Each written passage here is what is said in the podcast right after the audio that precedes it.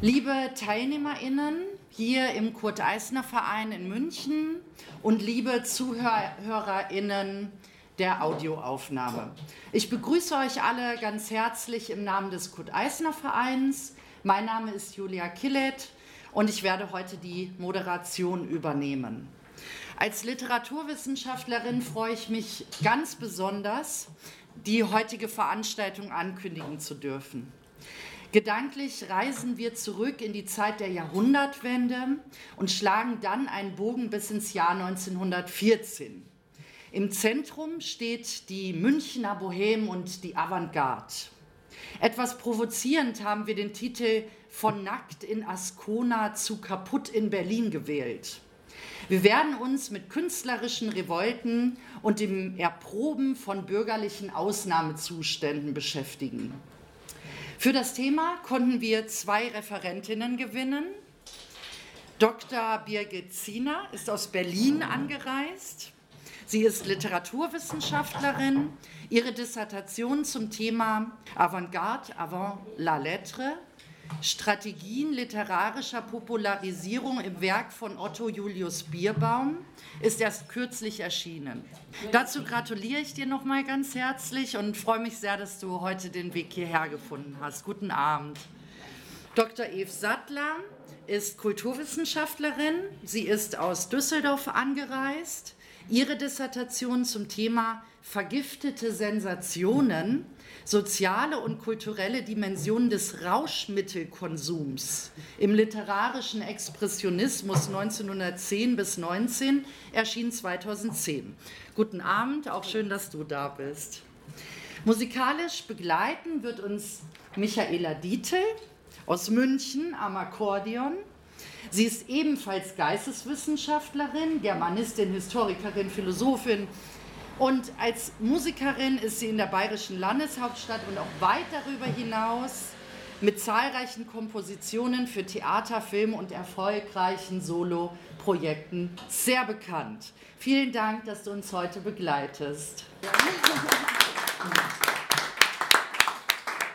Ja, bevor wir jetzt anfangen, noch ein paar technische Hinweise. Getränke und Snacks sind frei. Wenn ihr irgendwas braucht, sagt mir kurz Bescheid. Ich habe noch genug Bier und andere Getränke, es ist noch alles genug da.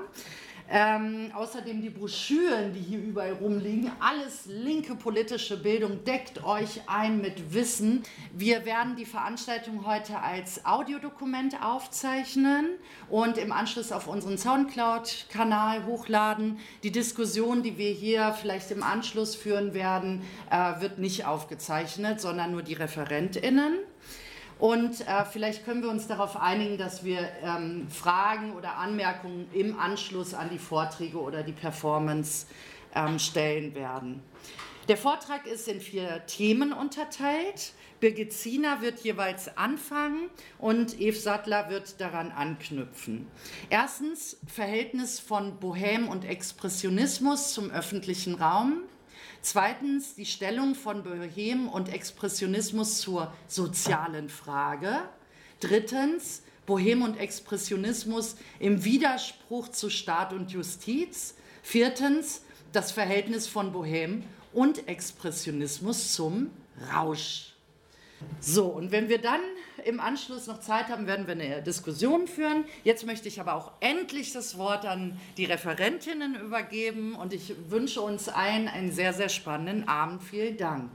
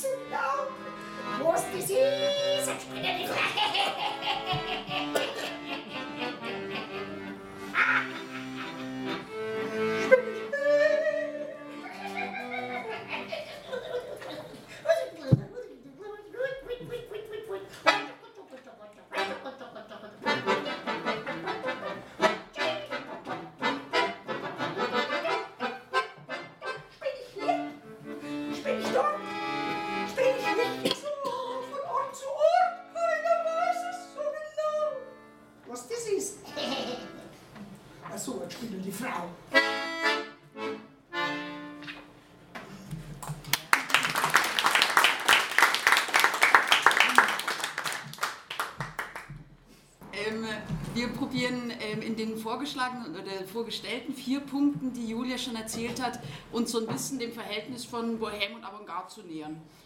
Bei mir kann es manchmal ein bisschen akademischer werden, dafür habe ich ein paar Bilder mitgebracht. Bei Eve wird es fluffiger und schöner, glaube ich, und dafür gibt es da vor allem viele Zitate, die Julia noch mit vorliest. Ähm, äh, wir probieren vielleicht, also machen das zum ersten Mal zusammen ähm, und gucken mal, wie, ob sich sozusagen was ergibt in der Gegenüberstellung von dem, dass wir uns dieselbe Fragestellung ähm, gönnen. Leider kommt der Rausch erst ganz zum Schluss, aber bis dahin hoffen wir, dass ihr irgendwie schon gut angetrunken seid und wir dann zusammen irgendwie noch weiter trinken können. Genau, und als äh, Zwischenspiel haben wir immer unsere wunderbare Musikerin, die dann nach einem Block einen kurzen Break macht, damit wir durchschnaufen können und weitermachen können. Ja, los geht's mit dem Verhältnis zum öffentlichen Raum. Ich bin die Bohème. Die künstlerische Epoche der Bohème ist in ihrem Verhältnis zum öffentlichen Raum zunächst einmal und vor allem durch einen Bruch gekennzeichnet, nämlich durch einen Bruch mit den klassischen staatlichen Kunst- und Ausbildungsinstitutionen, den Akademien.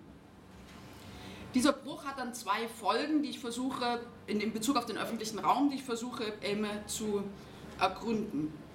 Die Bemühungen um neue Künstlervereinigungen, die selbstständiger und unter geringerer staatlicher Beobachtung und so formästhetisch ungebundener arbeiten könnten, führen in vielen Städten in den Jahren der 1890er, also wir sind kurz vor der Jahrhundertwende, und dann aber auch bis zum Ersten Weltkrieg zu den Gründungen von den sogenannten Künstlerabspaltungen, den Sezessionen.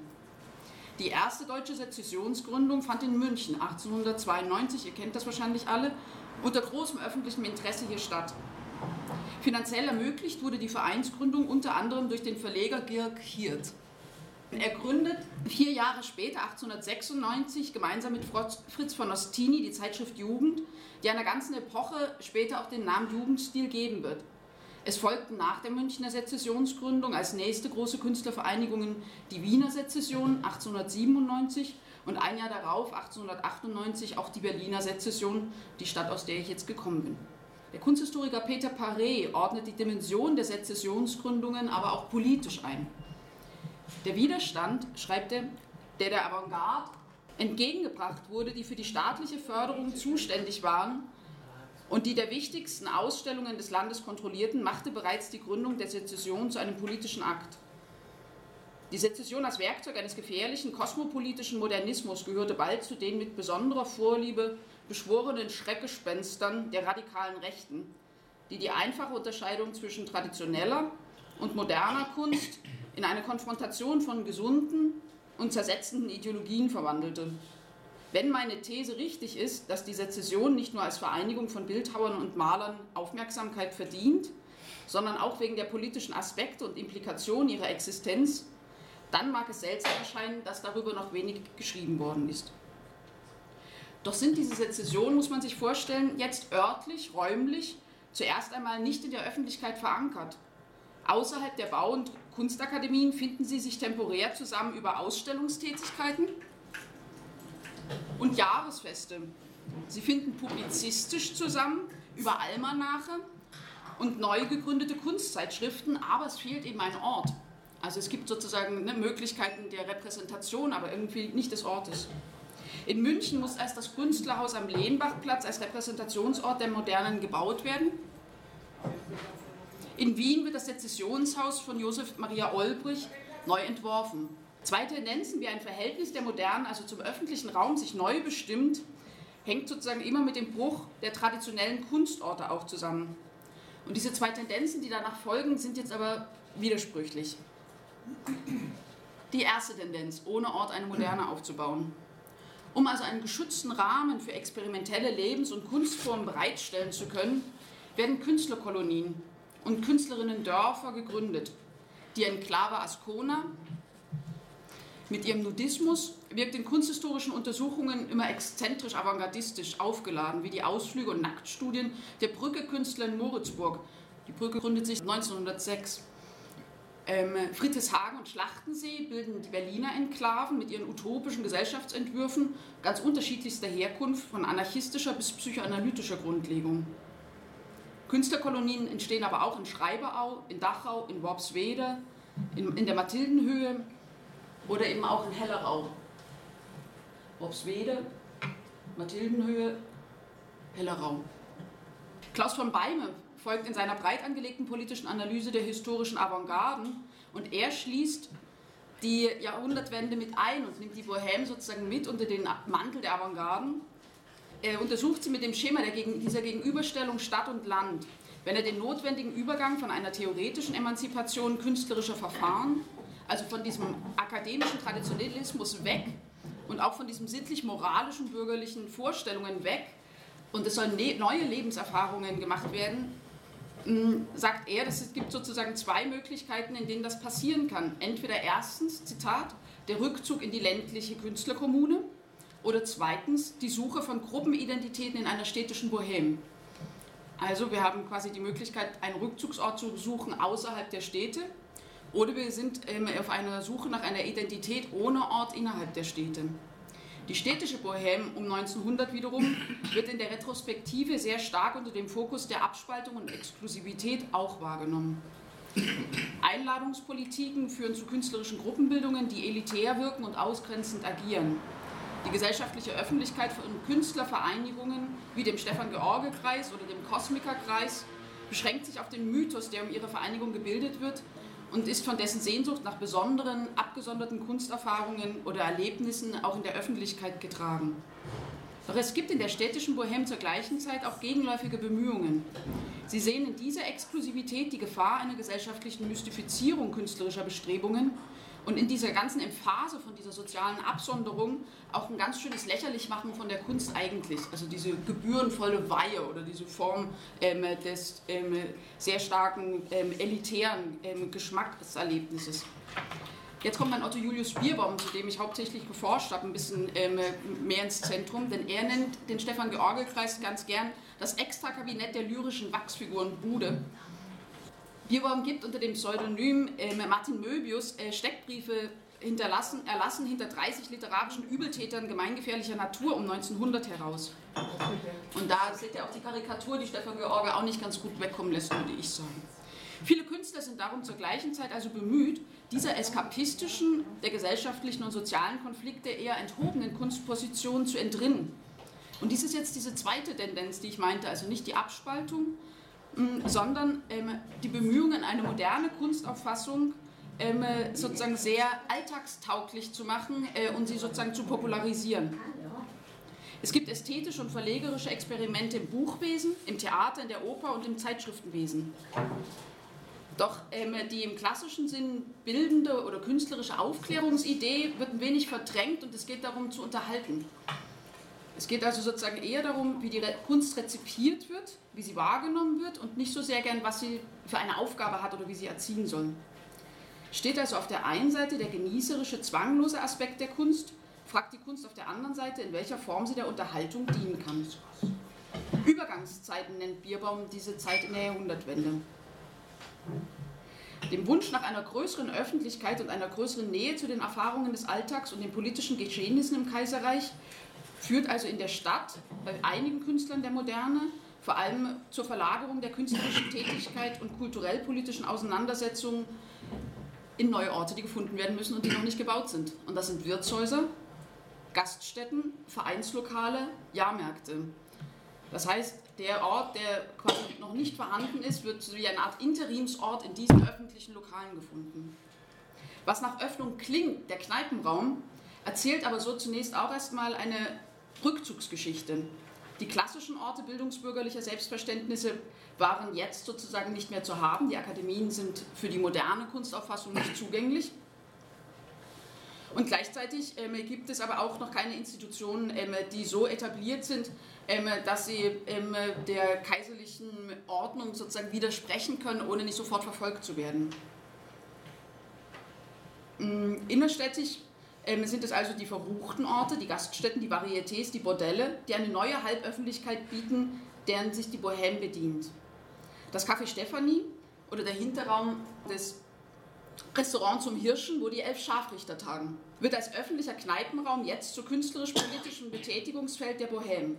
So wurden die täglichen Aufführungen der Elf Scharfrichter in der Türkenstraße 28 zum Beispiel meistens von um die 100 Zuschauer auch besucht, die irgendwie auch in diesem Raum Platz fanden. Gehen wir nochmal zurück.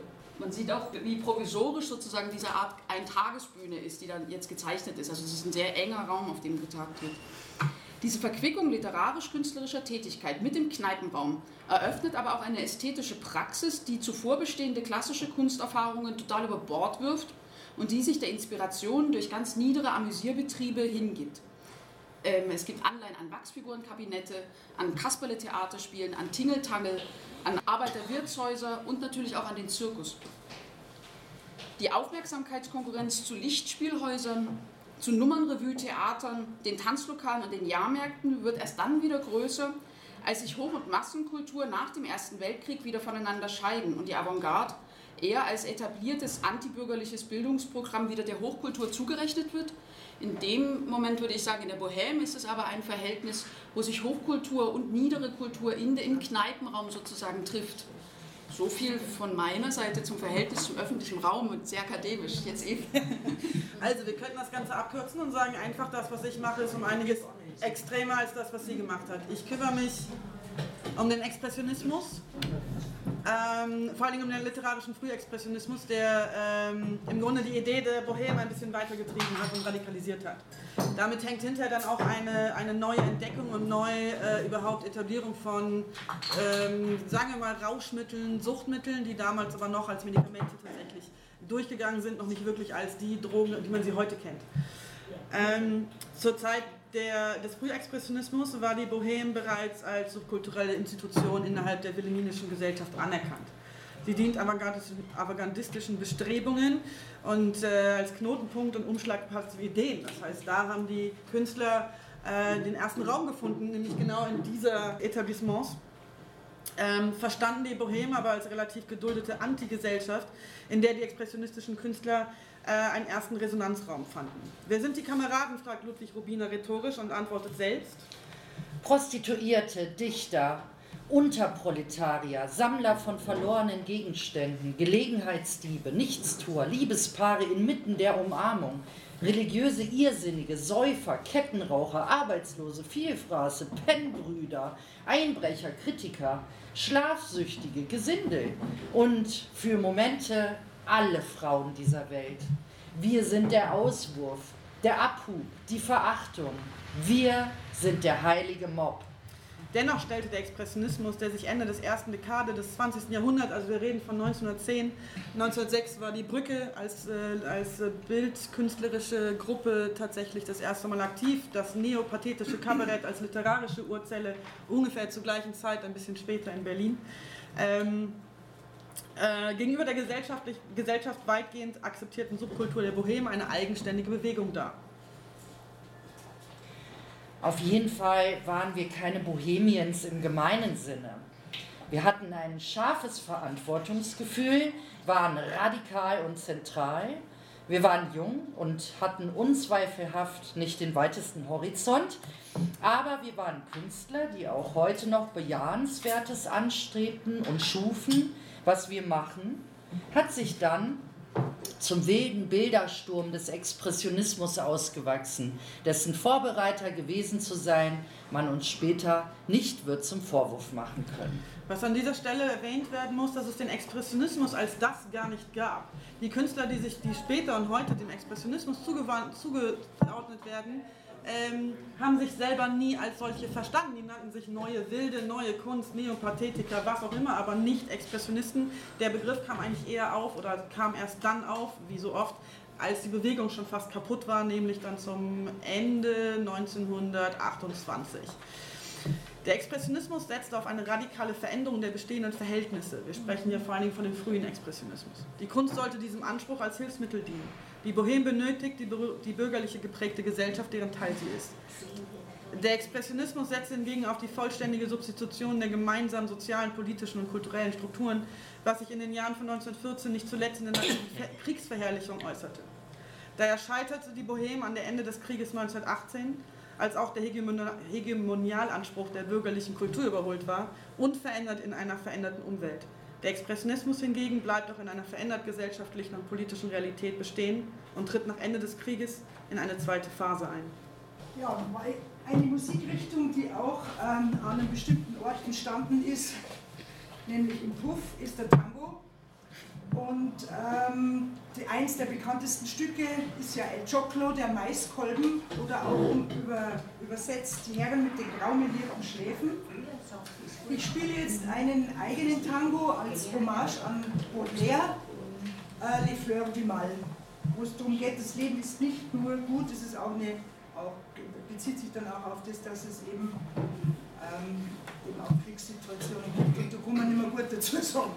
Blumen des Bösen. Genau, Blumen des Bösen.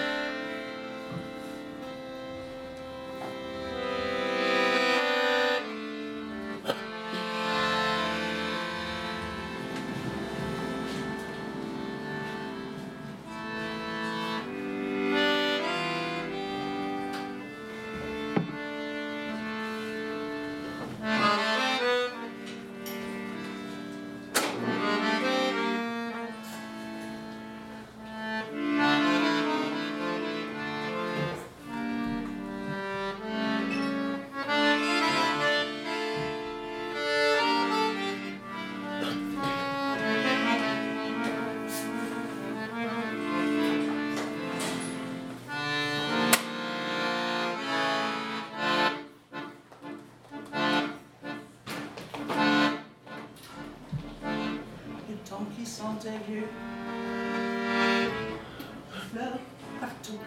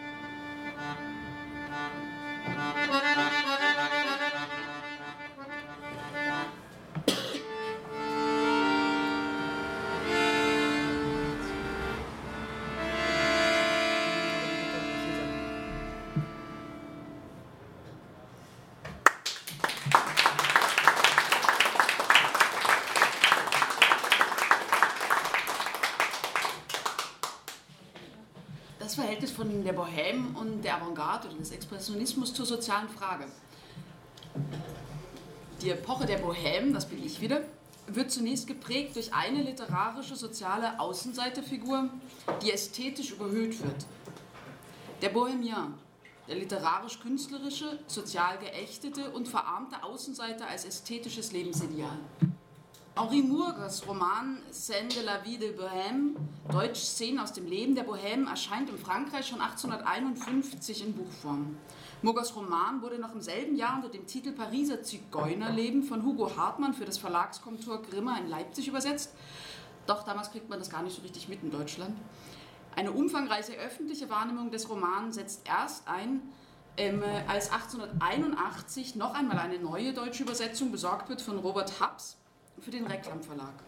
In diesem Jahr eröffnet aber auch Rudolf Salis das Varieté Le Chat Noir auf dem Montmartre. Das Lokal bietet mit einer Mischung aus Bühnendarbietungen, Chansons und politischer Satire eine künstlerische Programmunterhaltung, wie sie die Helden Murgers ebenfalls anstreben. Die Improvisation, die Spontanität und die sittliche Ungezwungenheit eines Amüsierbetriebs, wie ihn nur der öffentliche Raum einer Kneipe oder eines Künstlercafés offerierte. In Murgers Vorbild ist es das Momos Café im Quartier Latin in Paris.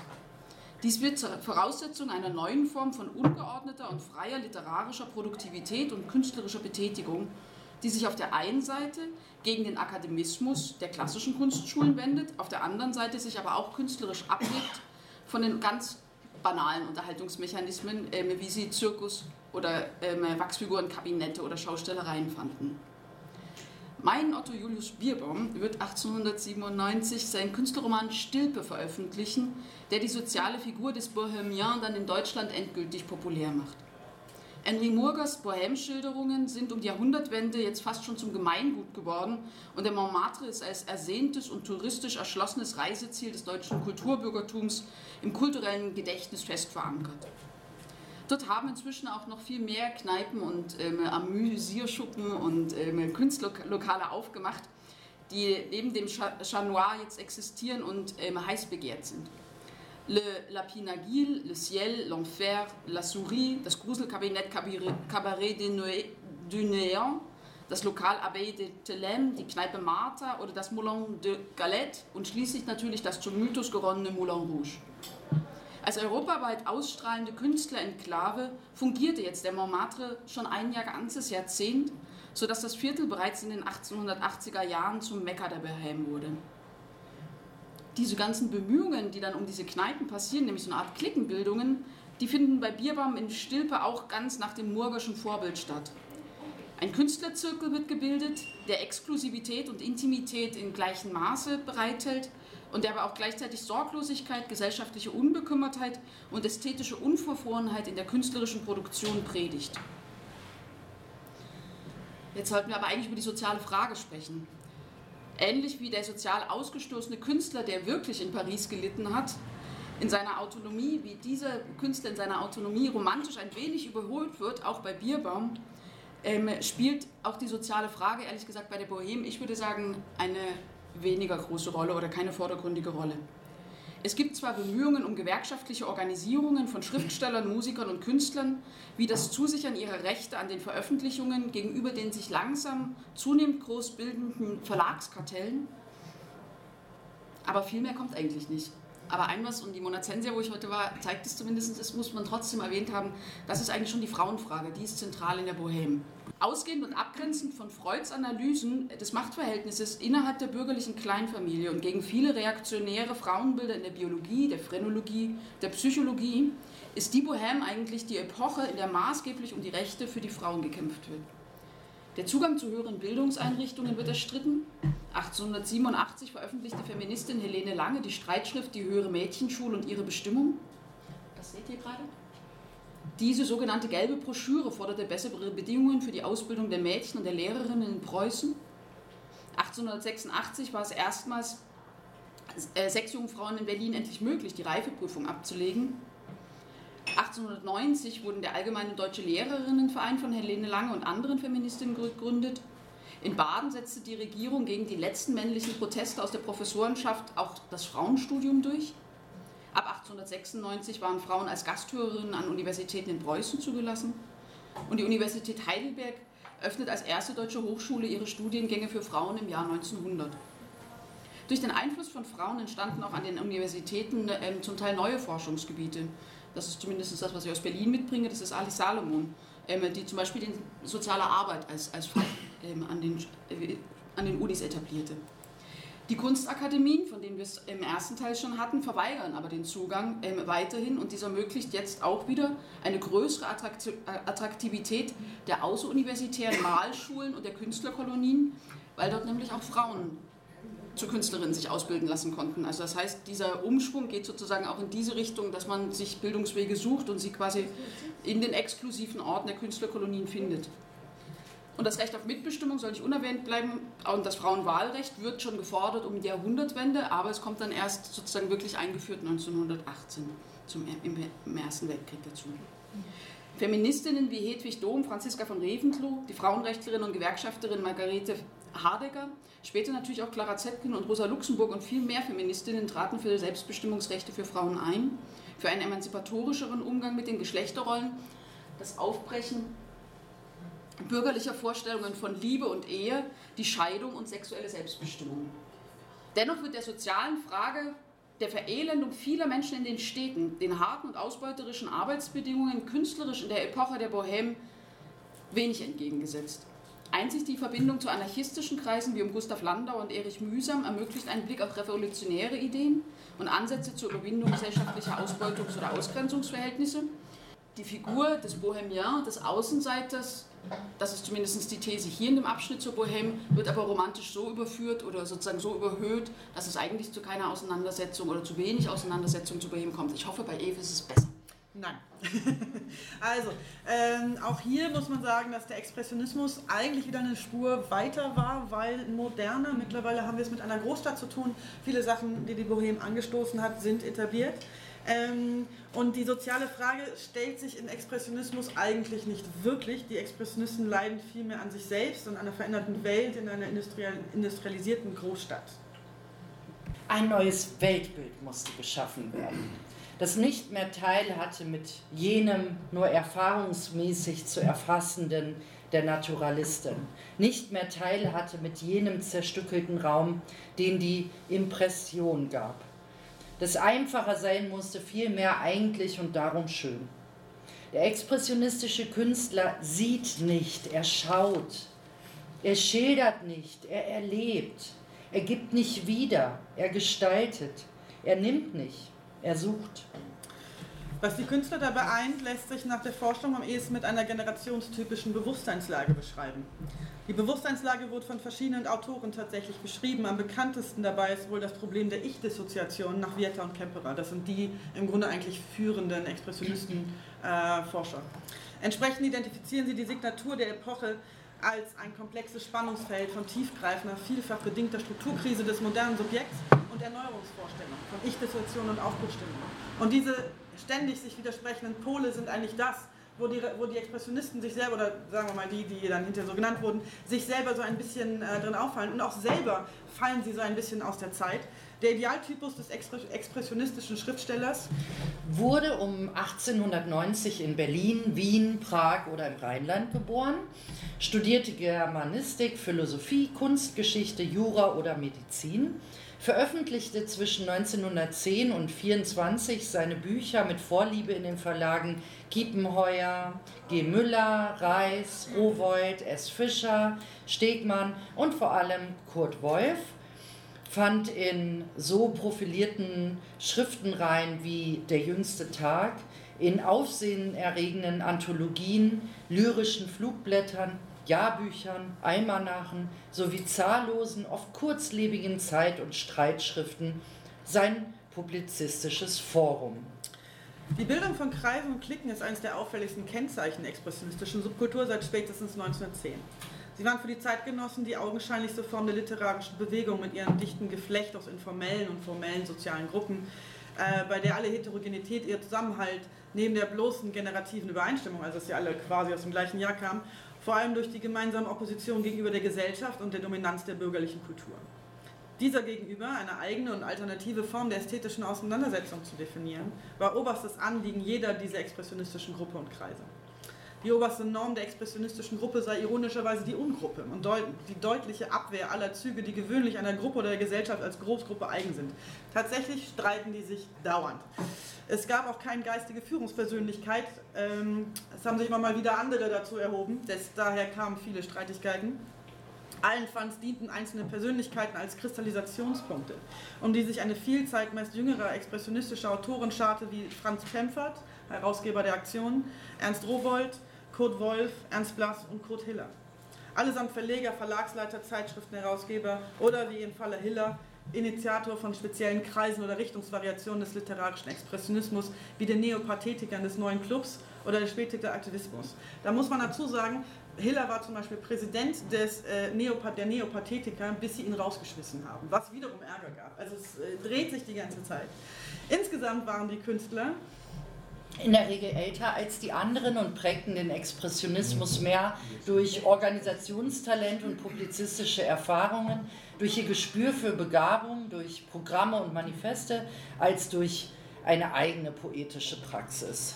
Persönliche Spannung, wie erwähnt, die aufgrund der heterogenen Profile genauso innerhalb der Kreise entstanden wie zwischen regionalen Zentren, also Berlin und München zum Beispiel, wirken zusätzlich als Katalysatoren. Sorgsam gepflegte Feindschaften, die tatsächlich sorgsam gepflegt wurden in vielen Briefen, wie beispielsweise die von Walden und Pfemfert, Walden ist der Herausgeber des Sturms, oder öffentliche Zerwürfnisse wie die von Van Hoddes und Hiller im Zuge des neopathetischen Kabaretts sorgen für fortwährende Auseinandersetzungen zwischen expressionistischen Künstlern und erwiesen sich so als eine weitere Stärke der gesamten Bewegung, deren Produktivität und Dynamik auf interne Spannung genauso angewiesen waren wie auf Sympathie. Die internen und externen Spannungen halfen bei der Herausbildung des engmaschigen Netzes von Verbindungen und beflügelten den künstlerischen und kreativen Austausch innerhalb und außerhalb der Kreise. Und an solchen Spannungen war der Expressionismus reich. So führte beispielsweise der Streit zwischen Emmy Hennings, die gerade auch in München gezeigt wird in einer Ausstellung. Geht's mal rum? In der Monatssense. Genau. Und Else Lasker Schüler zu einem aufsehenerregenden Skandal, der seinen Anfang nahm, als Ferdinand Hardekopf, einer der Kristallisationspunkte, 1911 die befreundete Dichterin und Tänzerin Annie Hennings in den Salon Kassierer einführen wollte. Die bereits anwesende Dichterin Else Lasker Schüler weigerte sich lautstark, Emmy Hennings den Zutritt zu gewähren. Tagebuchaufzeichnungen und Briefe von Zeitgenossen belegten das große Aufsehen um dieses Ereignis, das für nachhaltige Unruhe in den Kreisen von Berlin und München sorgte. In der Folge wurden Allianzen aufgelöst und neue geschmiedet, wie eine Tagebuchaufzeichnung des Anarchisten und Münchner Bohemiens Erich Mühsams vom 8. Mai 1911 belegt. Eine peinliche Überraschung würde uns dadurch zuteil, dass Else Lasker Schüler das Lokal betrat. Die eifersüchtige Megere, die komplett wahnsinnig ist, hat Emmy in Berlin mit Schimpfreden und Drohungen nachgestellt. Nun war das arme Kind ganz verängstigt. Ich bin aber entschlossen, trotz aller Freundlichkeit der törichten Frau gegen mich und trotz meiner Verehrung für manche ihrer Gedichte, Emmy sehr energisch gegen sie zu verteidigen. Vor allem machte der Vorfall Emmy Hennings bekannt und verschaffte ihr die werbewirksame Gestalt der Tänzerin mit den Typhushaaren. Die soziale Frage betraf dabei mehr das Leben und Erleben der modernen Großstadt, wie sich in München, mehr aber noch in Berlin entwickelt. Vor diesem Hintergrund ist die eigentliche Hassliebe, in der die Expressionisten mit der Großstadt verbunden sind, verständlich. Die Literatur steht in einem spannungsreichen Verhältnis gegenüber und äh, ist bestimmt von Affinität und Differenzen. So beispielsweise bei Georg Heim, dessen berühmtes Gedicht Der Gott der Stadt in der furchtbaren Vernichtung mündet. Das von der Stadt selbst ausgehende Bedrohungspotenzial scheint hier ins Apokalyptische zu, anzuwachsen. Er streckt ins Dunkle seine Fleischerfaust, er schüttelt sie, ein Meer von Feuer jagt durch seine Straßen, und der Glutqualm braust und frisst sie auf, bis spät der Morgen tagt. Dabei sind die Gedichte von Georg Heim kein, kein Einzelfall. Vielmehr ist diese Ambivalenz der Großstadterfahrung spezifisch expressionistisch. Gab ja auch vorher auch keine andere. Eine alternative Rückzug aufs Land, um der, durch, um der dadurch drohenden psychologischen Überlastung zu entkommen, wird allerdings kategorisch abgelehnt. Es sind gerade die auffälligen Intellektualität und Urbanität des Expressionismus, die derartige Orientierung nicht gestattet. Dadurch gelangt es aber dem literarischen Expressionismus erstmal in der deutschen Literaturgeschichte eine überzeugende Darstellung des modernen Zivilisations- und Großstadtweltes zu entwickeln. Das eigene Ich als feste Größe und bekannte Variable sei nicht mehr sicher, seine Ausmaße ebenso fließend geworden, wie beispielsweise Alfred Wolfenstein in seinem Gedicht Städte eindrücklich beschreibt. Unsere Wände sind so dünn wie Haut, dass ein jeder teilnimmt, wenn ich weine. Flüstern dringt hinüber wie Gegröle. Jeder, der in einem Hinterhof wohnt, wird das kennen, oder? Musik bitte. Ja, man kann ja zu einem Bohem werden, ohne dass man es eigentlich will. Das gibt es auch. Also ich zum Beispiel, ich habe studiert Geschichte und Philosophie und habe dann mir mit Straßenmusik mein Studium finanziert und habe dann gemerkt, wie ich das auf der Straße gespielt habe, dass mir das eigentlich besser gefällt. Und dann bin ich irgendwie durch die Städte Europas gefahren, habe da gespielt und also auch eben mir die verschiedenen Musiken angehört und eines Tages habe ich in Venedig gespielt in einem Café und ich spiele gerade eins von meinen neuen Stücken. Ich habe einfach aus, äh, selber Stücke komponiert, wollte auf der Straße mein eigenes Zeug spielen und ähm, spiele das gerade und wie ich fertig bin, äh, hat mir eine Dame, gegenüber ist die gesessen im Café, einen Zettel rübergeschoben und da war ein Text passend zu der Melodie drauf. Und, äh, und zwar ging das über Straßenmusik. Der Text ist übersetzt so, ich singe den jetzt, der ist in Italienisch. Ähm, ich bin früher auf der Straße gestanden, das war nicht immer schön, aber ich bin froh, dass ich überhaupt was gesehen habe. Und ähm, ist eigentlich schon auch in dem Sinn ein frühes Frauenlied. Besser wie daheim sitzen ist auf jeden Fall gewesen. Also, Fatto tanta strada. Ich bin viel, viel auf der Straße gestanden.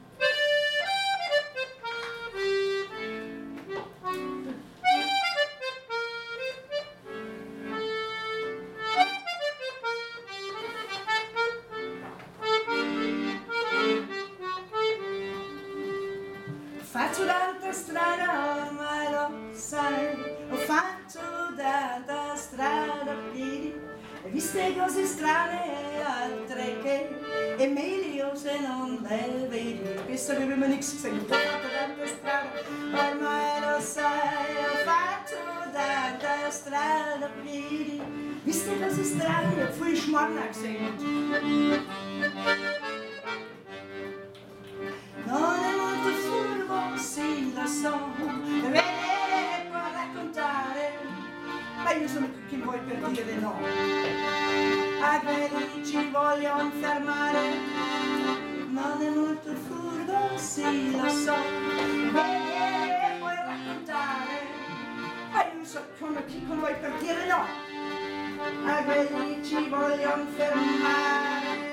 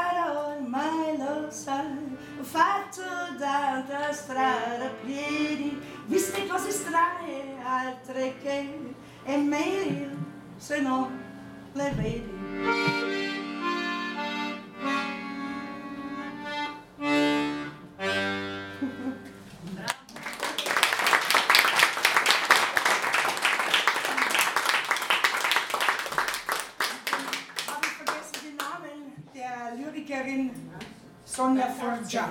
Die wohnt in München. Wenn der Versuch der Ehrenrettung der Bohème oder das Verhältnis zu finden von Bohème zu Expressionismus oder zu Avantgarde jetzt noch zwei Runden kennt. Was aber auch noch zwei Lieder verspricht für uns, das ist gar nicht schlecht.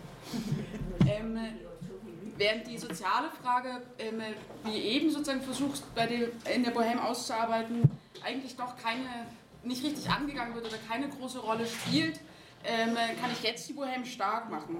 Nämlich in dem Widerspruchsverhältnis zu Staat und zu Justiz. Der Widerspruch zur kaiserlichen Monarchie, zu Kaiser Wilhelm II., zu Polizei und Staatsanwaltschaft ist wiederum sehr manifest für die Zeit der Bohème, die von öffentlichen Justizskandalen und, und den Gerichtsprozessen gegen Literaten und Künstlern geprägt ist. Die Bohème ist die gesellschaftliche Schicht, die sich direkt und offen in den Konflikt mit dem Staat, seiner Autoritätsgewalt und den staatlichen Gewaltapparaten begibt. Freiwillig und unfreiwillig. Zunächst unfreiwillig. Der Staat geht rigoros gegen Majestätsbeleidigungen und Blasphemie in jeglicher literarischer oder künstlerischer Form und in jeglichen Schriftstück vor.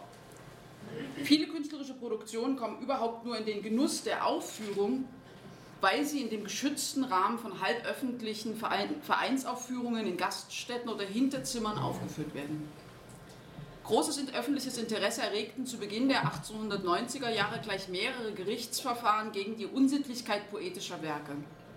Während des sogenannten Leipziger Realistenprozesses im Juni 1890 sahen sich Konrad Alberti aufgrund des zweiten Teils seines sechsbändigen Romanzyklus Der Kampf ums Dasein und der zweite Teil heißt Die Alten und die Jungen, Hermann Konradi wegen seines Romans Adam Mensch und Wilhelm Waldott wegen seines Romans Der Dämon des Neides, dem Vorwurf der Verbreitung unsittlicher Schriften ausgesetzt. Weil wir sie heute nicht mehr kennen mit Namen, dachte ich, ich gebe gleich noch ein paar Bilder dazu. sie sich zumindest mal anschauen ähm, äh, der Sittenprozess gegen den Zuhälter Gotthilf Heinze hatte am 25. Juni 1900 die Verabschiedung der sogenannten Lex Heinze zur Folge, die noch, ein, noch eine größere Verschärfung der Strafgesetzgebung gegen Kuppelei und Verbreitung unzüchtiger Schriften vorsah. Nach dem Erlass der Lex Heinze finden in mehreren Großstädten Massendemonstrationen gegen die durch das Gesetz verschärfte wilhelminische Pressezensur und für die Freiheit publizistischer und künstlerischer Tätigkeit statt. Otto Julius Bierbaum verfolgt diesen Prozess und auch alle anderen, insbesondere den Majestäts Majestätsbeleidigungsprozess gegen Albert Langen, Thomas Theodor Heine und Frank Wedekind. Den Anstoß gab die sogenannte Palästina-Nummer des Simplicissimus vom 23. Oktober 1898. In den Steckbriefen, die wir vorhin schon einmal hatten, bezieht Bierbaum unter Pseudonym direkt Stellung zur Zensurpolitik des Wilhelminischen Kaiserreichs. Zitat. Aber diese Steckbriefe kommen gleichzeitig mit der Lex Heinze heraus. Wedekinds besten Arbeiten sind sicherlich ungedruckt, denn bei allem, was von ihm gedruckt werden durfte, hat man die Empfindung, das sind nur Andeutungen des, der eigentlichen Frechheit seines Geistes. Gerade die Proteste gegen die Lex Heinze setzen für die beschlagnahmte Literatur eine ungeheure Popularisierung und großes öffentliches Interesse frei. Solange es jedoch in ausuferndem Maße einer Zensurbehörde und staatlichen Verwaltungsakten oblag, den Diskurs über angemessene Werte von Sittlichkeit und Freizügigkeit zu dominieren, versuchten sich die Autoren entweder zu wehren, indem sie sich organisierten. Zum Beispiel gibt es den Dürerbund, der ist dann nach der Lex Heinze gegründet worden und versucht auch eine Art Organisierung oder Vertretung von Dichtern ähm, und der Freiheit äh, der Literatur äh, zu organisieren. Oder sie gehen noch einen anderen Weg, der interessant ist. Ähm, sie versuchen durch weitere Skandale und publizistische Begleitung dieser Strafverfahren wenigstens eine Steigerung des Reklameeffekts für die Bücher selbst herbeizuführen. Das heißt, man versucht, diese Staatsapparat oder diese Gewaltapparat und diesen Zensurapparat gegen sich selbst zu wenden. Diese absichtsvolle Herausforderung der Strafverfolgungsbehörden durch Skandalliteratur mutiert um die Jahrhundertwende zum Werbeeffekt, sodass Literaten wie zum Beispiel Oskar Panitzer ihre Werke mit Unterstreichungen versehen und direkt an Polizeidirektionen senden, um ein Verbot der eigenen Schriften zu provozieren. Das Spiel mit den Zensurbehörden nahm in seinem Beispiel aber eine unvorhergesehene Wende. Panitzers Theaterstück Das Liebeskonzil wurde wegen blasphemischer Darstellungen konfisziert und er wurde 1895 zu einer unverhältnismäßig hohen Gefängnisstrafe von einem Jahr verurteilt. Er sitzt die komplette Strafe im Gefängnis Amberg ab und wird dort auf eine Art seelisch gebrochen. Also, oder kommt danach nicht mehr gut klar. Theodor Lessing springt Panitzer während des Prozesses mit einer Streitschrift publizistisch zur Seite. In seinen Lebenserinnerungen Einmal und nie wieder schreibt er über den Zusammenhang von Zensur und Popularität noch einmal in einem längeren Zitat. Als ich durch der Typ heißt Rädern. Rädern als den Dichtern eingeführt wurde, berieten sie gerade, was unternommen werden solle zugunsten eines Gefährten, der in schlimme Lage geraten war. Er hieß Oskar Panitzer war Sohn eines Hotelbesitzers in Bad Kissingen und hatte sich missliebig gemacht durch eine die Kirche verspottende Komödie, das Liebeskonzil, welche der Staatsanwalt Freiherr von Sartor wegen Gotteslästerung unter Anklage stellte, worauf das Schwurgericht den Dichter zu einem Jahr Gefängnis verurteilte. Die Krokodile redeten auf mich ein. Panizza sei Mediziner wie ich, Assistent unseres edlen Lehrers Grashey und ich hatte doppelt Anlass, mich kollegial zu bewähren. Und so in derselben Nacht, trunken von Wein, Ehrgeiz und Zorn, setzte ich mich nieder und schrieb in wildem Furioso eine Verteidigungsschrift, ohne das verurteilte Stück überhaupt zu kennen. Ich kenne es bis heute nicht. Ich lieferte einen höchst allgemeinen und höchst arroganten Weckruf an die Menschheit. Der Begriff Gotteslästerung sei sinnlos.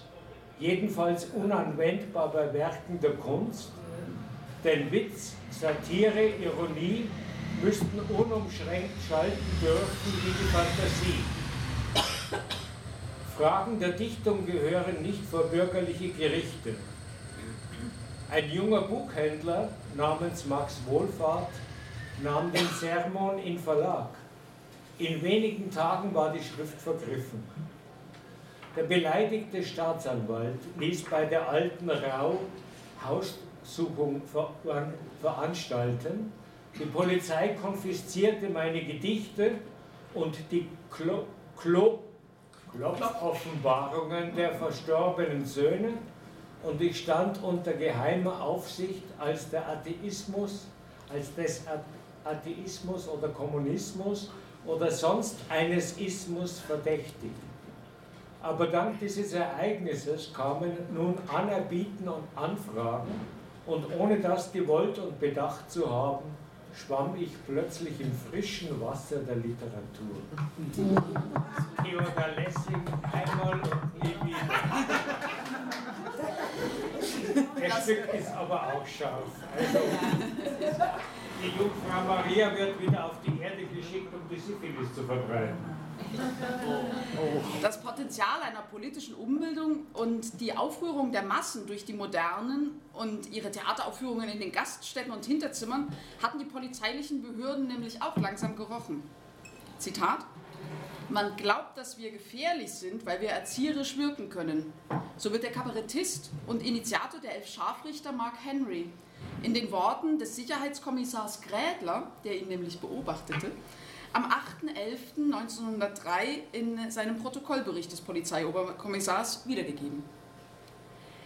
Aber noch ein zweiter Konflikt, also das eine sind sozusagen dieses Skandalon der Literatur, was man versucht produktiv zu machen, um wirklich sozusagen auch dieser Literatur einen Durchbruch zu verhelfen gegen alle diese Widersätze, dass sie eigentlich verboten und nicht aufgeführt werden sollen. Ein zweiter zentraler Konflikt, der soll noch ganz kurz erwähnt sein, der Bohem mit den Staatsapparaten erwächst aber auch noch aus einem Generationenkonflikt und zwar der Erbfrage. Prominent wird die jahrelange Bemühung des wohlhabenden Kriminologen Hans Groß, seinen Sohn, den Psychoanalytiker und Anarchist Otto Groß, für unmündig zu erklären und ihn somit enterben zu können. Und auch Oskar Panitzer, von dem wir das jetzt schon hatten, der ein Jahr in Amberg sitzt, wird als Irrenarzt und Schriftsteller der Bohème von seiner Mutter enterbt und vor Gericht für unzurechnungsfähig erklärt. Gänzlich verarmt wird ihm die psychiatrische Anstalt am Ende seines Lebens auch sozial zum Fluchtpunkt werden. So, kommen wir mal dazu. Also, innerhalb des frühexpressionistischen Literatur wird der Vaterkonflikt, ja sogar der Vatermord zum oft gebrauchten Motiv. Denn damit gelingt es nicht nur die eigenen Väter, sondern auch die gesellschaftlichen Väterfiguren, um mit ihnen die patriarchalen und autoritären Strukturen anzugreifen und deren Autorität in Frage zu stellen. Also gleichzeitig wird mit der Ablehnung jeglicher väterlichen Autoritäten auch die ohnehin geführte Auseinandersetzung des Dichters mit der ihn umgebenden Umwelt geführt. Das Ergebnis ist die extrapolierte und durchaus mutwillig provozierte Außenseiterdarstellung der eigenen Dichterexistenz, die von Seiten der Väter in den meisten Fällen kategorisch abgelehnt wird. Ein gutes Beispiel ist zum Beispiel Johannes R. Hier aus München. Dabei gilt für die angesprochenen literarischen Motive des Expressionismus wie Mord, Selbstmord, Wahnsinn, auch der Rausch, was für die abweichenden Reaktionsweisen auf Anpassungsprobleme innerhalb insgesamt gilt. Sie liegen in der gesellschaftlichen Situation selbst begründet. Auch der Krieg, der 1914 folgen und die bildungsbürgerliche Kultur in der bestehenden Form vernichten sollte, stellt sowohl als literarisches Sujet als auch als gesellschaftliche Perspektive die letzte Konsequenz der zerstörerischen Kräfte moderner Technologie und Zivilisation dar. In dieser Form wird er von vielen Expressionisten, zumindest literarisch, als bereinigende Katastrophe herbeigesehnt und als eine mögliche Befreiung aus den lähmenden Erscheinungen der gesellschaftlichen Krise verstanden, allen voran des Bildungsbürgertums, das sich, ihr so scheint, vollkommen ergibt. Geschähe doch einmal etwas. Würden einmal wieder Barrikaden gebaut. Ich wäre der Erste, der sich darauf stellte. Ich wollte noch mit der Kugel im Herzen den Rausch der Begeisterung spüren. Oder sei es auch nur, dass man einen Krieg begänne er kann ungerecht sein. Dieser Frieden ist so faul, ölig und schmierlich wie eine Leimpolitur auf alten Möbeln. Man muss dazu sagen, dass Georg Heine diese Zeilen geschrieben hat, beim Eislaufen ertrunken ist. Langeweile, Überforderung angesichts moderner Großstadterfahrung und Ablehnung autoritärer Strukturen führen zum Konsum von Rauschmitteln und neuen Medikamenten. Entsprechend urteilt Hugo Ball in seiner Flucht aus der Zeit. Es scheint eine Philosophie der Rauschmittel zu geben. Ihre Gesetze interessieren mich. Es scheint ein verteufelter Weizen, der da blüht. Man ist seiner Gedanken nicht mehr sicher unter den Fallsüchtigen ringsum. Sie unterminieren das ganze Terrain. Sie lächeln, wenn man Gesundheit sagt, und es widert sie aller lebfrischen Dinge. Ich greife jetzt schon mal mit dem Rauschkonsum ein bisschen vor, weil es ja um die äh, Verbindung mit Staat und Justiz geht. Das ist für den Expressionismus gar nicht so sehr interessant, weil sie sich in erster Linie um sich selber drehen. Um das aber ein bisschen zu beleuchten und hinterher auf Otto Gross kurz zu kommen, ähm, habe ich da ein bisschen vorgegriffen. Die Darstellung von drogeninduzierten Rauschzuständen verarbeitet innerhalb der untersuchten Literatur vor allem das Motiv des einsamen Menschen, der allein und isoliert in einer ihm fremd gewordenen Umwelt lebt. Oft wird dabei auf das Gefühl der Sehnsucht verwiesen, wie beispielsweise im Gedicht von Emmy Hennings Heimatloses Gesicht. Meine tiefsten Trunkenheiten sind am frühen Morgen, wenn ich die Reise der Nacht vollendet. Ich erwache und bin immer woanders gelandet kann nicht sagen, was es ist, dass meine Sehnsucht sich breitet über das Land. O Welt, ich suche, fühlst du nicht? Über dir meine hungernden Augen klopfte mein Herz vor deiner Tür, vor deinem liebeumschleierten Hause. Wohnst du so hoch, kleine Welt? Ich fliege zu dir. Wohnst du so tief, kleine Welt? Ich falle zu dir. Bist du die Heimat? Nimmst du mich auf? In anderen Beispielen ist das Rauschmittel selbst das Gefühl der Angst und Orientierungslosigkeit auslöst. In einer Notiz von Ferdinand Hardekopf beispielsweise dienen die Sensationen der Chloroformnarkose als anschaulicher Vergleich der Empfindung, die das lyrische Ich nachts 2.45 Uhr bis 2.47 Uhr Martin aus dem Schlaf reißt. Böses Stampfen vom Lauschen, vom Warten, grünliches Hämmern wie in der Chloroformnarkose. Ein Pumpwerk zerstört die Nacht, dröhnt, mein Herz explodiert, die Angst arbeitet rhythmisch exakt. Zusammenstöße mit Justiz und Staat werden kaum thematisiert, wie ich gerade schon erzählt habe. Von Emmy Hennings ist bekannt, dass sie verhaftet wurde und in der Haft einen Morphiumentzug machte. Eine wesentliche Ausnahme ist hingegen die schon angesprochene Figur von Otto Gross. Und hier sind die Psychoanalytiker. Der unglückliche Otto Gross, der Sohn des berühmten Kriminalpsychologen.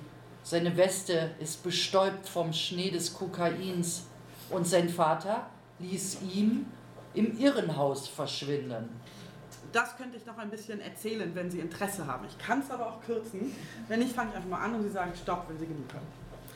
Der österreichische Psychoanalytiker und Privatdozent Dr. Otto Gross war maßgebliches Mitglied der weit verzweigten Bohème zwischen 1900 und 1914, dabei aber sowohl für, für die progressiven Teile der Bohème als auch für den Expressionismus, äh, Expressionismus unmittelbar prägend.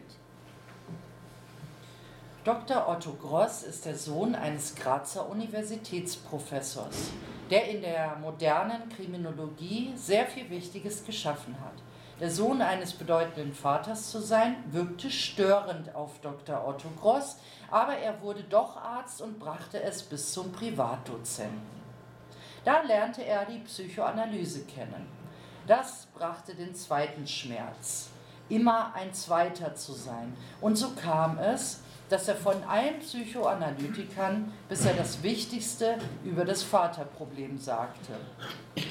Alles, was man bei Leonhard Frank, Hasenklever Franz Jung über die Psychoanalyse findet, stammt von ihm. Die Befreiung von gesellschaftlich auferlegten Komplexen ist ein Hauptthema der Arbeiten von Otto Ross. Dabei schien die gerade entwickelte Psychoanalyse nach Freud als geeignetes Mittel, auch kultur, kulturimmanente Probleme zu lösen. Die Hinwendung zum kulturell verstandenen Anarchismus und die Forderung nach einer freien, vollständig enthemmten Sexualität entfremdete ihn allerdings bald von seinem Lehrer Freud bringt ihn jedoch von Seiten der und des Expressionismus jede Menge Zuspruch und Anerkennung entgegen. Mit den Hemmungen nehmen, kam zwar Dr. Otto Gross in engen Kontakt mit dem Anarchismus, aber er entfesselte Eigenschaften, die sehr viel Unheil anrichteten, wenn sie auch anarchistisch anmuteten. Es gab eine Zeit in Deutschland, wo alle Kunstweibchen von Gross begeistert waren, wo sie ihn vergötterten, weil er ihnen eine Scheinethik für alle sexuellen Auslebungsformen gab. Sünde gab es in der Grossschen Ethik nicht. Ein Grund für die hohe Faszination, die, von, die, ihm auch von den Seiten der Expressionisten entgegengebracht wurde, resultierte daraus, dass Gross die Lehren, die er vertrat, auch selbst bedingungslos zu leben versuchte, ohne sich dabei in irgendeiner Weise von gesellschaftlichen und kulturellen Konventionen hemmen zu lassen. Bei Gross war das Vaterproblem ein Schmerz, der ihm nicht nur zur Psychoanalyse, sondern auch zur Narkotik führte. Er nahm Kokain, Morphium und weiß der Teufel noch was alles. Und wie mit der Psychoanalyse wirkte er auch mit der Narkotik auf seine Umgebung. Die Ko Kokainsucht von Gross war dabei eines der auffälligsten Merkmale der Bohemgestalt. So vermerkte Erich mühsam in seinem Tagebuch, Schrecklich ist auch die Kokainsüchtigkeit bei ihm. Ewig auf dem Sprung zur Apotheke, ewig mit der Schachtel in der Hand und mit dem Kiel in der Nase, die immer verletzt und mit Salbe verschmiert ist. Dabei halluziniert er neuerdings viel, hört Beschimpfungen gegen sich, er sei ein Feigling und so weiter. Sonnabend hatte Gross einen sehr schlechten Tag. Reize und ich zwangen ihn, sich völlig umzuziehen. Er hatte seit 14 Tagen das Hemd nicht vom Leibe gezogen. Er hatte viel Halluzinationen und war sehr unglücklich und gedrückt. Aufgrund der bekannten Tatsache, dass der eigene Vater maßgeblich für die Verhaftung des Sohnes verantwortlich war, ähm, bietet der Begründer der modernen Kriminologie eine ideale Projektionsfläche für die stereotypischen Reaktionsideologien des Bilderbürgertums, die innerhalb der expressionistischen Subkultur ohnehin in Verdacht stand, die Beschränkung der persönlichen Freiheit des Einzelnen zum Ziel zu haben. Es geht dabei ähm, am Rande darum, dass der Vater ihn hat verhaften und entmündigen lassen und ihm dann in eine Entzugsanstalt zu äh, schicken. Gleichzeitig wurde Gross aber auch in Deutschland gesucht, steckbrieflich, weil er eine Frau in der Therapie hatte, die er abhängig gemacht hat, sowohl von sich als auch vom Morphium hat sich dann von ihr getrennt, um einen Heilungsprozess ähm, zu, äh, zu auszulösen und hat die Frau mit Drogen alleine gelassen, hat gesagt, ich komme nie wieder, entweder nimmst du die und nimmst dir das Leben oder nicht. Sie hat sich dummerweise das Leben genommen und äh, das war einer der Gründe, warum äh, Gross also auch hier gesucht wurde. Dann schlug der Vater mit jeder Autorität zu, die ein berühmter Professor der Rechtswissenschaften zur Verfügung steht, um dem Sohn dieses Mal endgültig zu vernichten, erzählte Jung. Zuvor habe sich der Vater von den Züricher Freud-Schülern C.G. Jung ein Gutachten erstellt, das den Sohn als einen gefährlichen Psychopathen charakterisierte. Gestützt auf dieses Gutachten habe der Grazer Professor die Berliner Polizeibehörde ersucht, Gross festzunehmen und an die österreichische Grenze zu bringen, wo er von den Männern, von den Vätern mobilisierte Schägen, Schergen im Empfang genommen werden sollte. Er wurde in meiner Wohnung verhaftet. Zum Konsum äußerte sich Jung, aber Franz Jung übrigens, aber kaum. Ihm geht es vor allem um den autoritären Zugriff des Vaters auf den Sohn. Die Rauschmittelsucht erscheint dagegen eine Sache der Privatsphäre und Recht des Einzelnen. Vielmehr die Freunde können einmal und vielleicht auch noch einmal mit dem Revolver in der Hand Apothekern in der Nacht überfallen und Opium herausholen. Aber das kann nicht zur Regel werden. Obwohl die Befreiungsaktion um Gross Erfolge zeigte und der Psychoanalytiker tatsächlich aus der Anstalt entlassen wurde, rettete sie nicht sein Leben. Kurz nach dem Ersten Weltkrieg starb Otto Gross an seiner Sucht. Er hatte sich eines Nachts in einen sonst unbenutzten Durchgang zu einem Lagerhaus geschleppt und ist dort liegen geblieben. Er wurde zwei Tage später gefunden, eine Lungenentzündung verschärft durch völlige Unterernährung, konnte nicht mehr behandelt werden. Er ist den Tag darauf gestorben. Der Stern eines großen Kämpfers gegen die Gesellschaftsordnung. Ein Stern ist explodiert, erloschen und untergegangen. Ja, ich nehme jetzt einmal ein paar Stichpunkte da auf.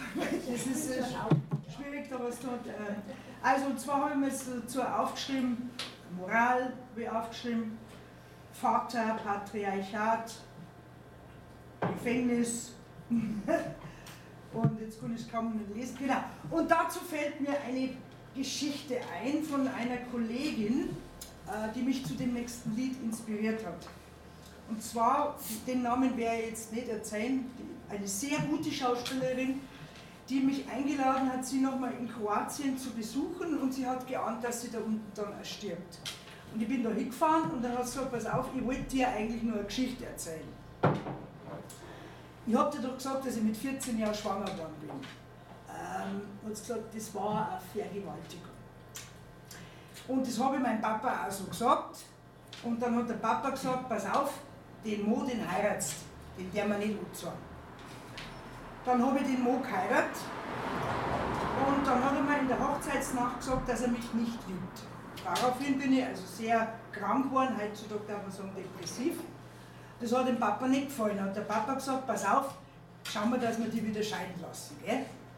Dann sind wir vor Gericht gegangen, dann habe ich das dem Richter gesagt, dass mein Mann mich nicht liebt, oder gesagt, das ist kein Grund. Und ich wollte aber auf keinen Fall mit dem verheiratet bleiben und dann habe ich mir sehr viele Liebhaber gesucht und bin praktisch dann als Schlampe geschieden worden. Die Geschichte wollte ich erzählen zum Thema Moral. Und der Dame habe ich ein Lied gewidmet. Sie hat nämlich immer zu mir gesagt, siehst du das, wie gut das war, dass ich mein Begehren nicht verloren habe. Auf der Straße des Lebens vergiss dein Begehren nicht. La strada d'amare non finisce bramare. La vita dolorosa mi basta così. La strada d'amare non finisce bramare.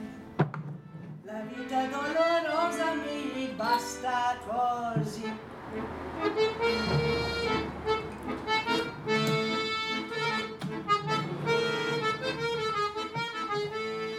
Quanti giorni penserò la vita mi lascia, non mi lascia scaraggiare, non mi resto su casa, la morte mi parla. Gusto la vita, faccio la commedia, canto non dimenticare.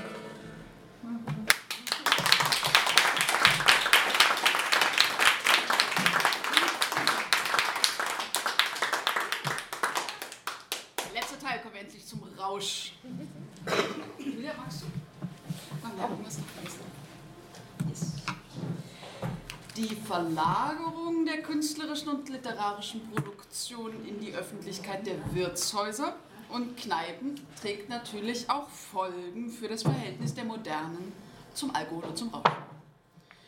Die Vorstellung und die Forderung, dass die moderne Literatur der Bohème die Bedürfnisse des städtischen Lebens und die Alltagserfahrungen der jungen Generation thematisieren soll, führt auch zu einer vermehrten ästhetischen Verarbeitung des Alkoholgenusses, des Saufens und des Rauschexzesses. Prost. Zum Wohl.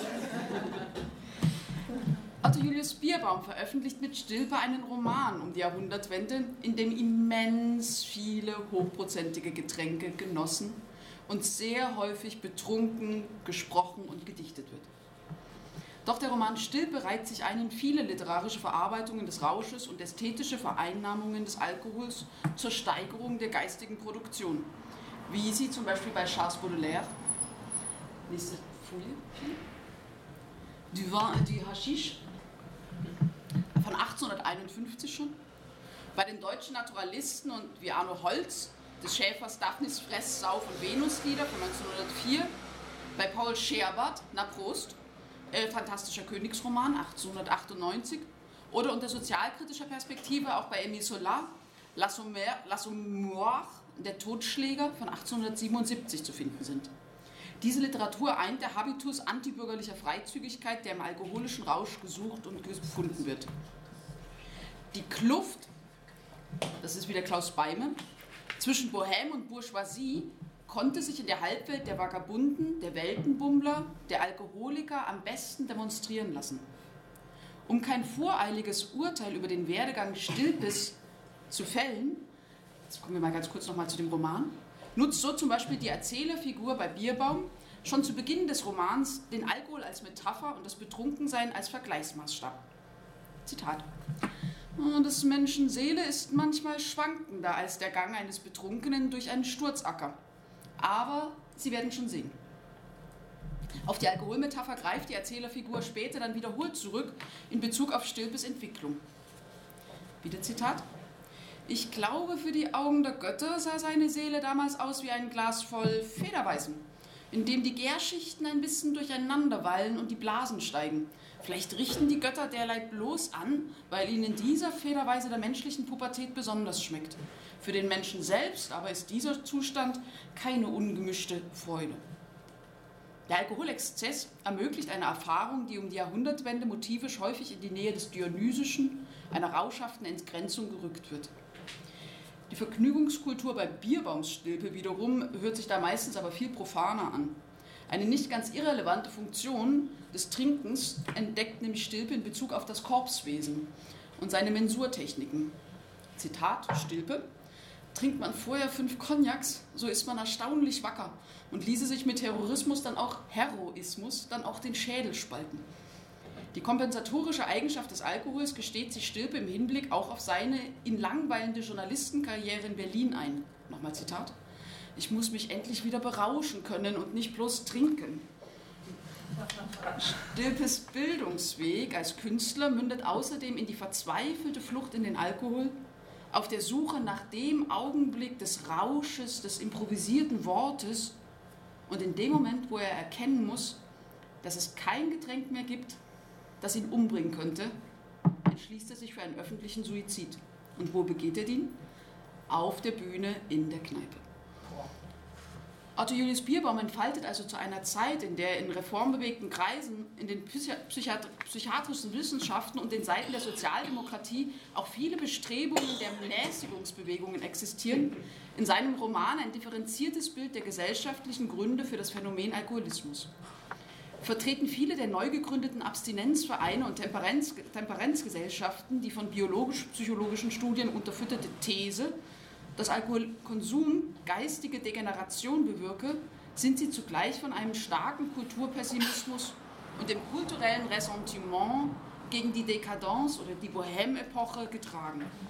Stilpe als Künstlerfigur trägt diesen Anspruch eines spontan natürlichen, eines genialisch anmutenden Produktionsprozesses des Dichtens in sich aus und sucht natürlich auch eine Art Stimulation durch den Rausch.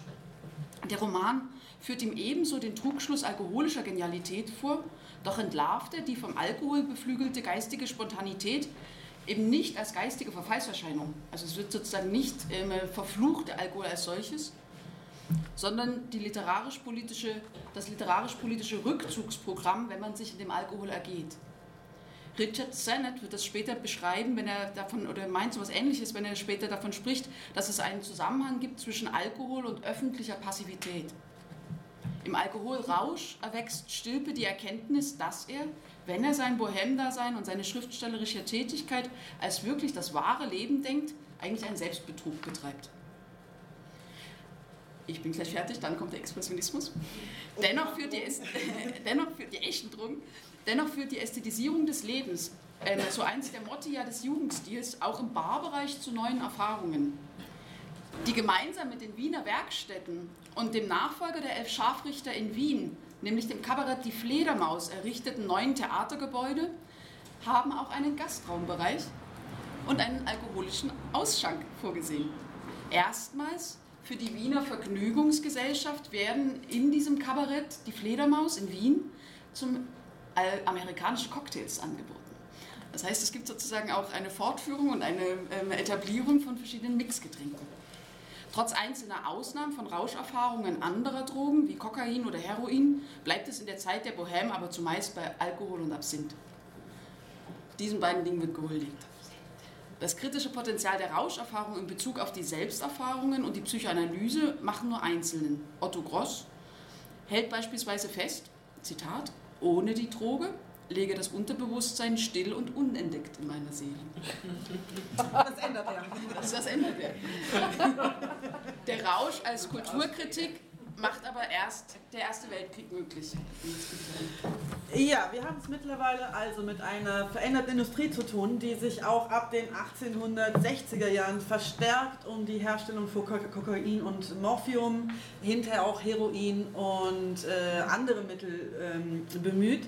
Dazu muss man sagen, dass äh, vor dem Ersten Weltkrieg war Deutschland einer der vier Hauptexporteure für Kokain. Ähm, das ist einer der Gründe, warum Deutschland sich lange geweigert hat, dem internationalen Opiumabkommen von 1912 zu, ähm, beizutreten, weil es schlichtweg einfach finanziell schwierig war. Und äh, als man dann im Zweiten Weltkrieg das Ganze machen musste, äh, im ersten, nach dem Ersten Weltkrieg das Ganze machen musste im Zuge der Versailler Verträge, ähm, verschob man das Ganze im Grunde auf den grauen bzw. schwarzen Markt. Einer der Gründe, warum die goldenen Zwanziger so rauschhaft waren, lag daran, dass die ganzen Heeresapotheken aufgrund des Verbotes überschwemmt oder quasi aufgelöst wurden und der Markt überschwemmt wurde.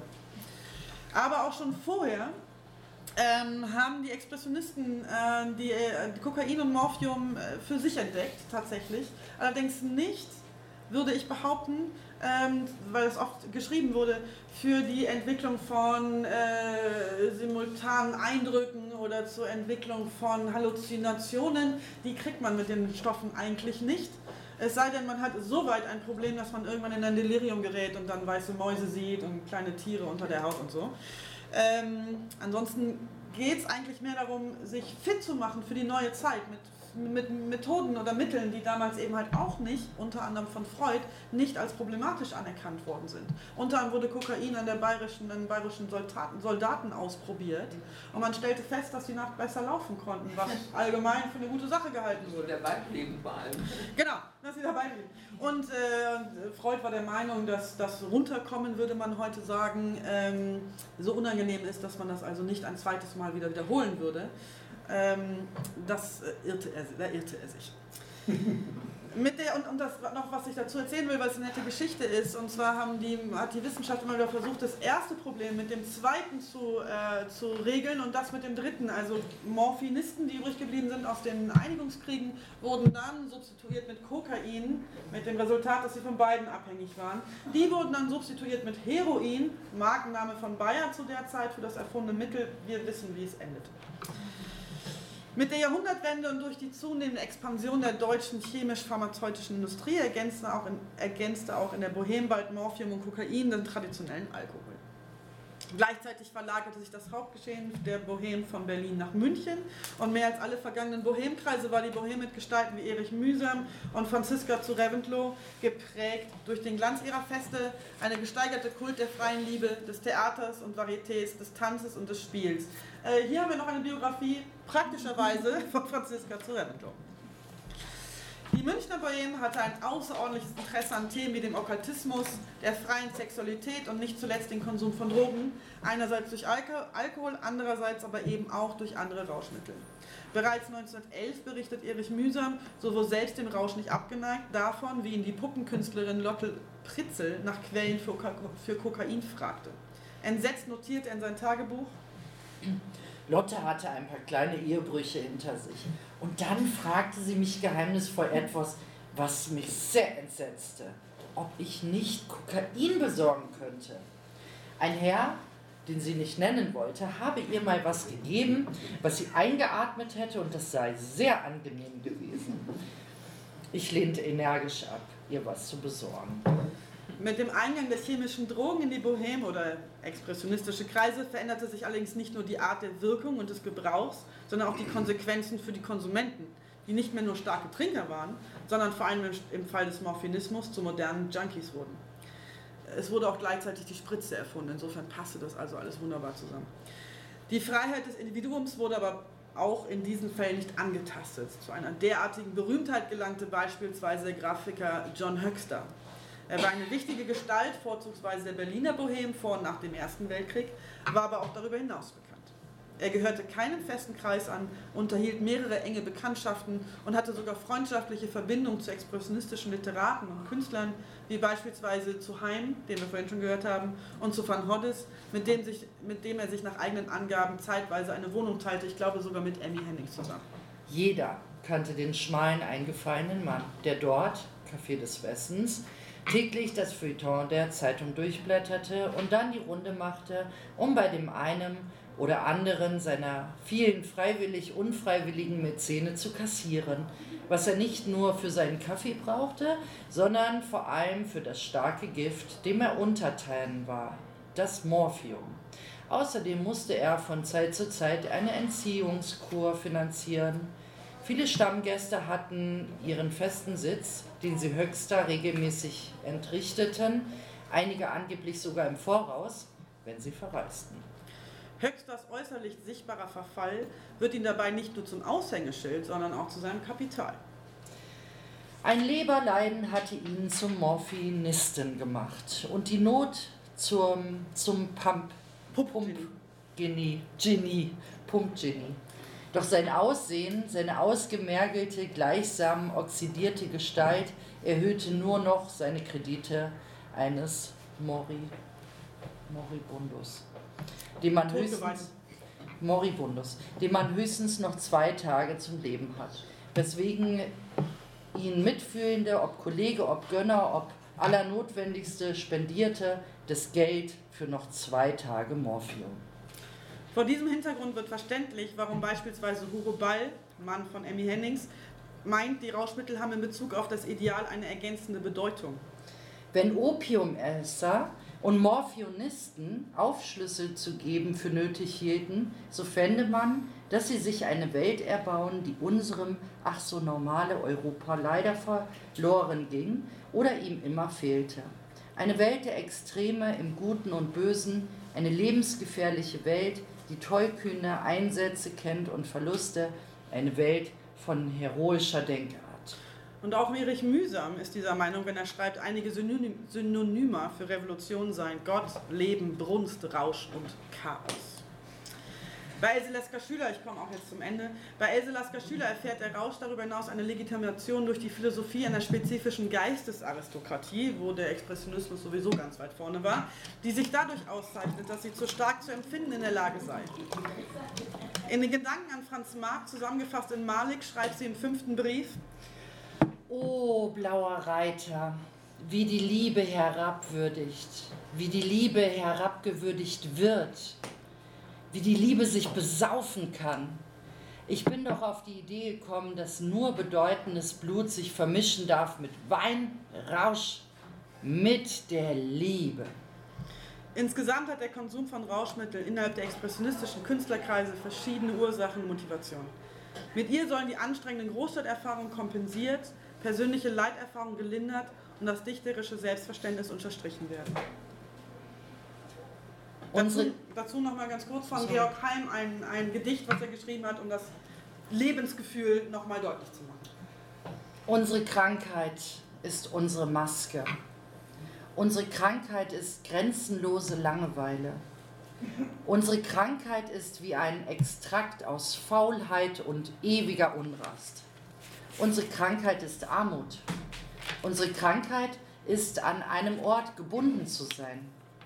Unsere Krankheit ist neu allein sein zu können. Unsere Krankheit ist keinen Beruf zu haben. Hätten wir einen, einen zu haben. Unsere Krankheit ist Misstrauen gegen uns, gegen andere, gegen das Wissen, gegen die Kunst. Unsere Krankheit ist, in dem Ende eines Welttages zu leben, in einem Abend, der so stickig ward, dass man den Dunst seiner Fäulnis kaum noch ertragen kann. Unsere Krankheit. Vielleicht könnte sie etwas heilen, Liebe. Aber wir müssen am Ende erkennen, dass wir selbst zur Liebe zu krank wurden.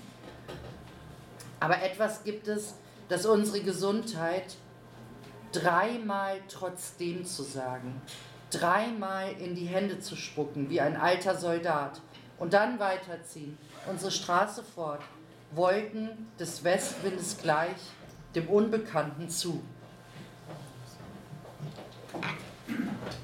Ja, zum Schluss noch ein lebens- oder stoffgieriges Lied. Das war die Titelmusik zu Franziska von Reventlow, einer Lesung, die ich musikalisch vertont habe.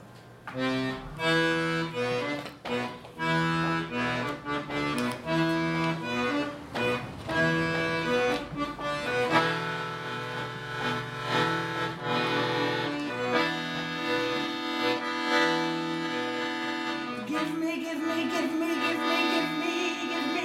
try.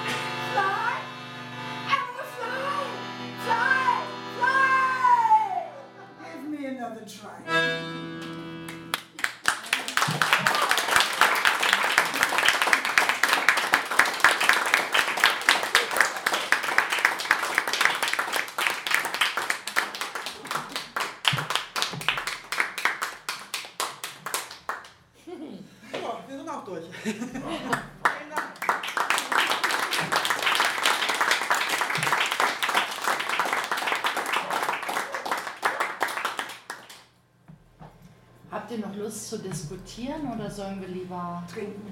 trinken? Wir können auch gerne beides tun. Also wenn Sie Fragen haben, stellen Sie ruhig. Äh, Beziehungsweise ähm, Eve und äh, Birgit sind auch noch beide hier und man kann vielleicht auch so noch ein bisschen Gespräche führen. Genau. Oder? Ja. ja, absolut. Und ich habe ein paar CDs dabei, wenn es interessiert. Ja. Wem soll ich das geben? Ich glaube, ja. Vielen Dank, dass Sie sich darauf eingelassen haben. Publikumsdokumente. Es hat uns selber sehr gut gefallen. Ich hoffe, man hat uns gehört hinterher. Ja, insofern alles gut. Dankeschön.